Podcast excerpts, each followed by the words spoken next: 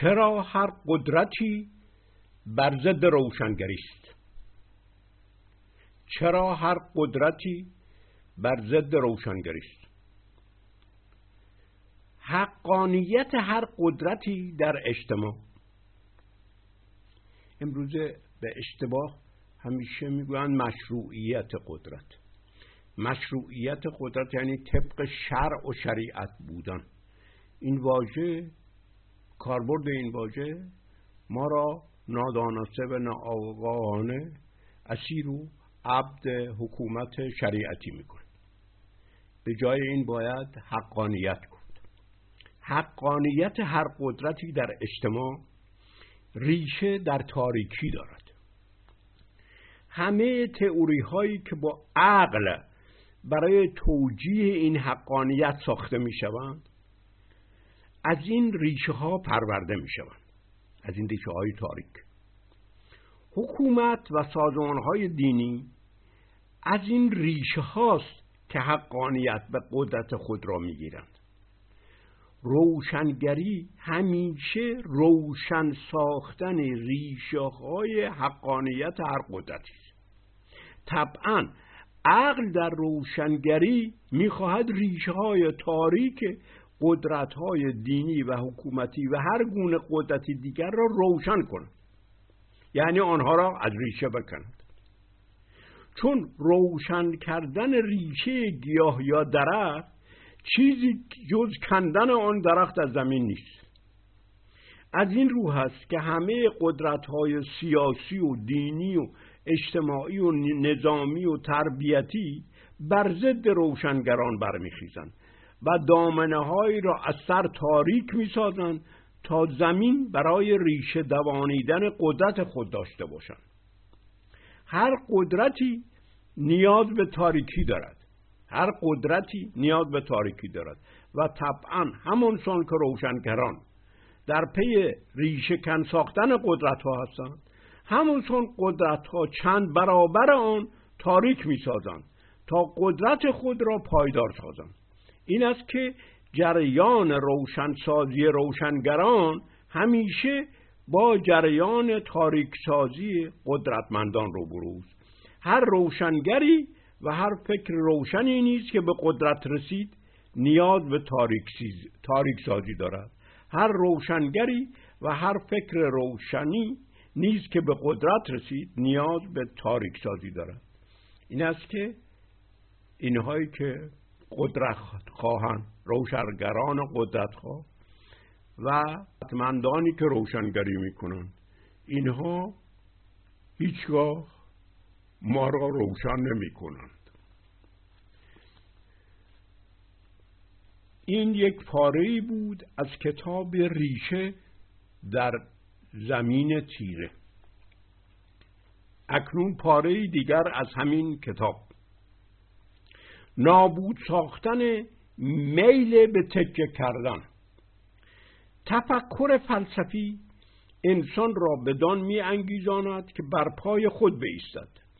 بنابراین رغبت به تکیه کردن به هر چیزی را تبدیل به نفرت از تکیه کردن می کند از این رو همه تکیهگاه ها که نیاز به تکیه کنندگان دارند میکوشند که انسان هرچه بیشتر نیاز به تکیه کردن داشته باشد. و بر ضد تفکر فلسفی هستند. کسی که با تفکر فلسفی میکوشد همیشه بر پای خود بیستد. نیاز به رهبر سیاسی و رهبر دینی و دین ندارد. دین و قدرت به ویژه شکل خاص قدرت که استبداد باشد. همیشه بر ضد تفکر مستقل فلسفی و افراد مستقل اندیش یعنی خوداندیش هستند. چون هر دینی می‌خواهد که انسان و خدا یعنی در واقعیت به سازمانهای دینی و آخوند تکیه بکند و هر قدرتی می‌خواهد که مردم به قدرتمند تکیه کنند از این رو باید رغبت به تکیه کردن داشته باشند. ولی اون که می‌خواهد بر پای خود بایستد نفرت از تکیه کردن دارد. او دنبال تکیهگاه ها نمی رود او حتی از دیدن تکیهگاه ها می پرهیزد چون دیدن تکگاه ها میل به ایستادن بر پای خود را میکاهد.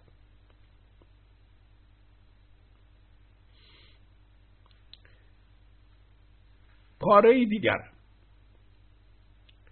وقتی که انسان نمی‌توانست با خدا بجنگد. وقتی که انکار وجود خدا کار خطرناکی بود وقتی که انکار وجود خدا کار خطرناکی بود تفکر نظر به صفات خدا میدوخت.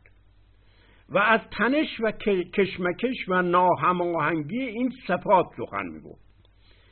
انسان از صفات خداست که می‌داند نه از وجود و ذاتش. ولی چه انسان از صفات خدا می‌داند و می‌تواند بداند انتباق با نیازهای انسانی و انتباق با روان و اجتماع انسان دارد. ببینید درست مسئله صفات خدا گره انسان با خداست با این مسئله است. این بود که انسان در بحث از صفات خدا در پرده و نهان از روان خودش و مسائل اجتماع سخن می گفت در تئولوژی یعنی الهیات در الهیات یا زانشناسی هر دوری که چیزی جز بحث از همین صفات نیست آینه روان انسان و اجتماع را می‌توان یافت. انسان از خودش حق و جرأت نداشت که سخن بگوید.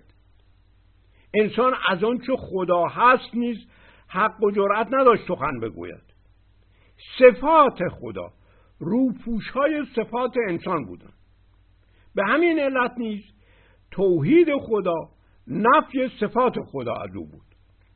چون با همین صفاتش بود که با انسان گره می‌خورد و بسیار انسانی می‌شد. به بالاخره و بالاخره چیزی از خدا که بتوان آن را از انسان متمایز ساخت باقی نمیماند. کسی که زیاد با صفات خدا ور می‌رفت بحث وجود و ذات خدا برایش به کلی بی اهمیت می‌شد. پاره دیگر.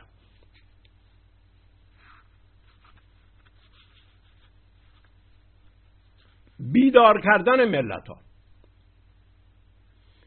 موقعی ملت ها بیدار می شوند که آماده برای برخورد با هر گونه خطری بشوند و بدانند که خطرهای ناپدیدار بسیاری وجود دارند که از جایی که آنها انتظارش را هم ندارند آنها را غافلگیر خواهند ساخت. بیدار بودن یعنی آماده بودن برای جنبش در حالی که پیش هر گامی که برداشته خواهد شد کسانی و گروه که ما به آنها اعتماد کردیم برای ما دام گذاشتن بیدار بودن گشودن دو چشم و گوش عادی نیست بلکه گشودن هزار چشم و هزار گوش و العاده است.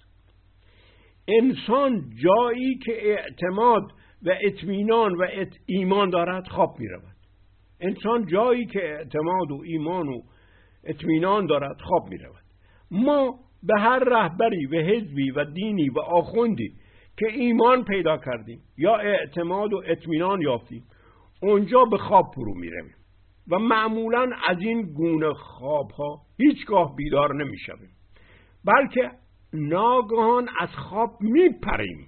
معمولا از این گونه خواب ها هیچگاه بیدار نمی‌شویم. بلکه ناگهان از خواب میپریم و این ناگهان از خواب پریدن را بیداری مینامیم این حقایق این حقایق ما که بیش از هر چیزی به آنها ایمان داریم هستند که ما را به خواب بردن و این رهبران دینی و سیاسی که بیش از هر کسی به آنها اطمینان داریم هستند که ما را به خواب بردند و آن که می‌خواهد ما را بیدار سازد طبعا اهریمن. یا محارب خدا. و دشمن حقیقت است. چیزی مقدستر از خوابیدن و خواب آورندگان نیستند. چیزی مقدستر از خوابیدن و خواب آورندگان نیستند. یک پاره دیگر از همین کتاب ریشه در زمین تیره از منوشهر جمالی. وقتی عقل وقتی عقل خود را از حس پاره می کند. حواس ما اونقدر مواد به عقل ما می‌دهند که عقل ما از آن فرو میماند که همه آنها را درک و ضبط و منظم کند. عقل در برابر این همه مواد که روبرویش انباشته شده یا به عبارت روی عقل انباشته شده و عقل را میفشرند می‌تواند هنگامی خود را آزاد بیابد که بسیاری از این مواد را دور بریزد یا نادیده بگیرد یا به حساب نیاورد. از این رو هست که عقل رابطه خوشی با حواس و قنای حواس ندارد. عقل عقل نمی‌تواند از این قنای حواس لذت ببرد و همیشه با اکراه و واهمه و نفرت با حواس رابطه می‌گیرد.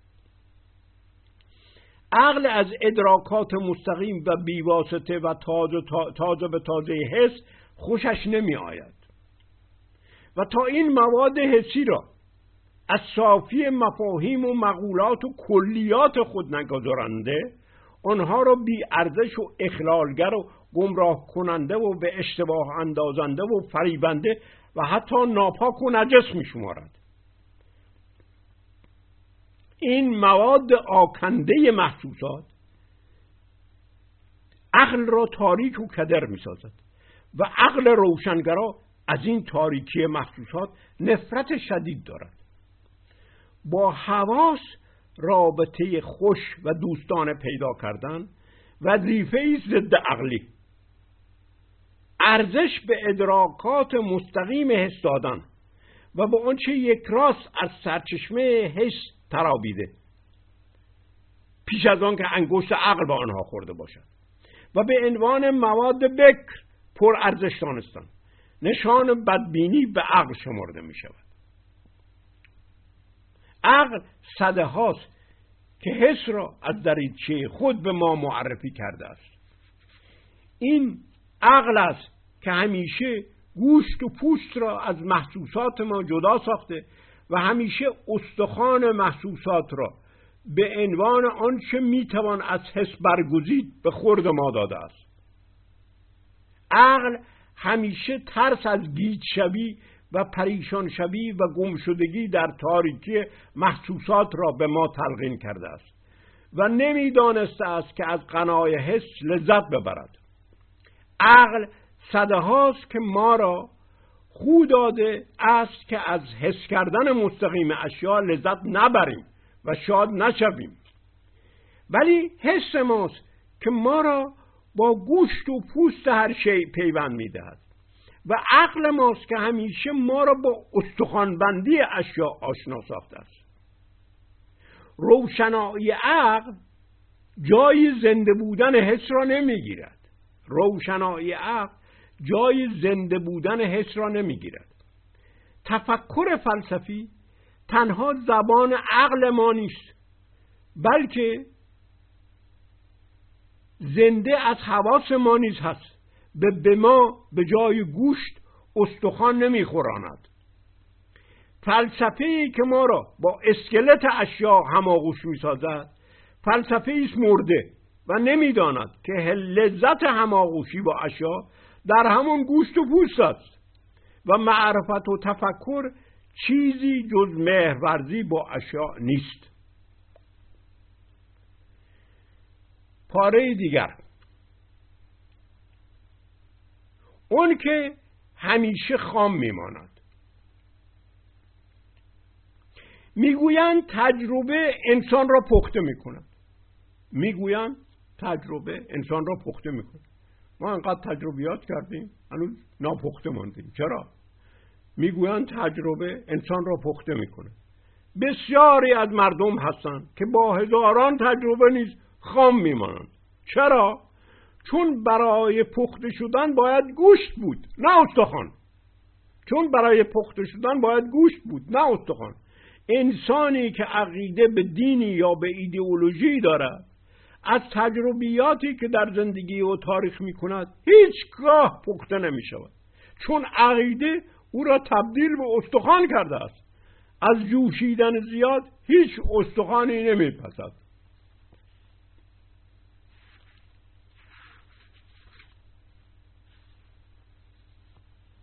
دوستان این چند پاره از کتاب ریشه در زمین تیره بود. که منوچهر جمالی سالهای پیش نوشته است. امیدوارم که اگر فرصتی کردید به این کتاب فلسفی زنده بپردازید.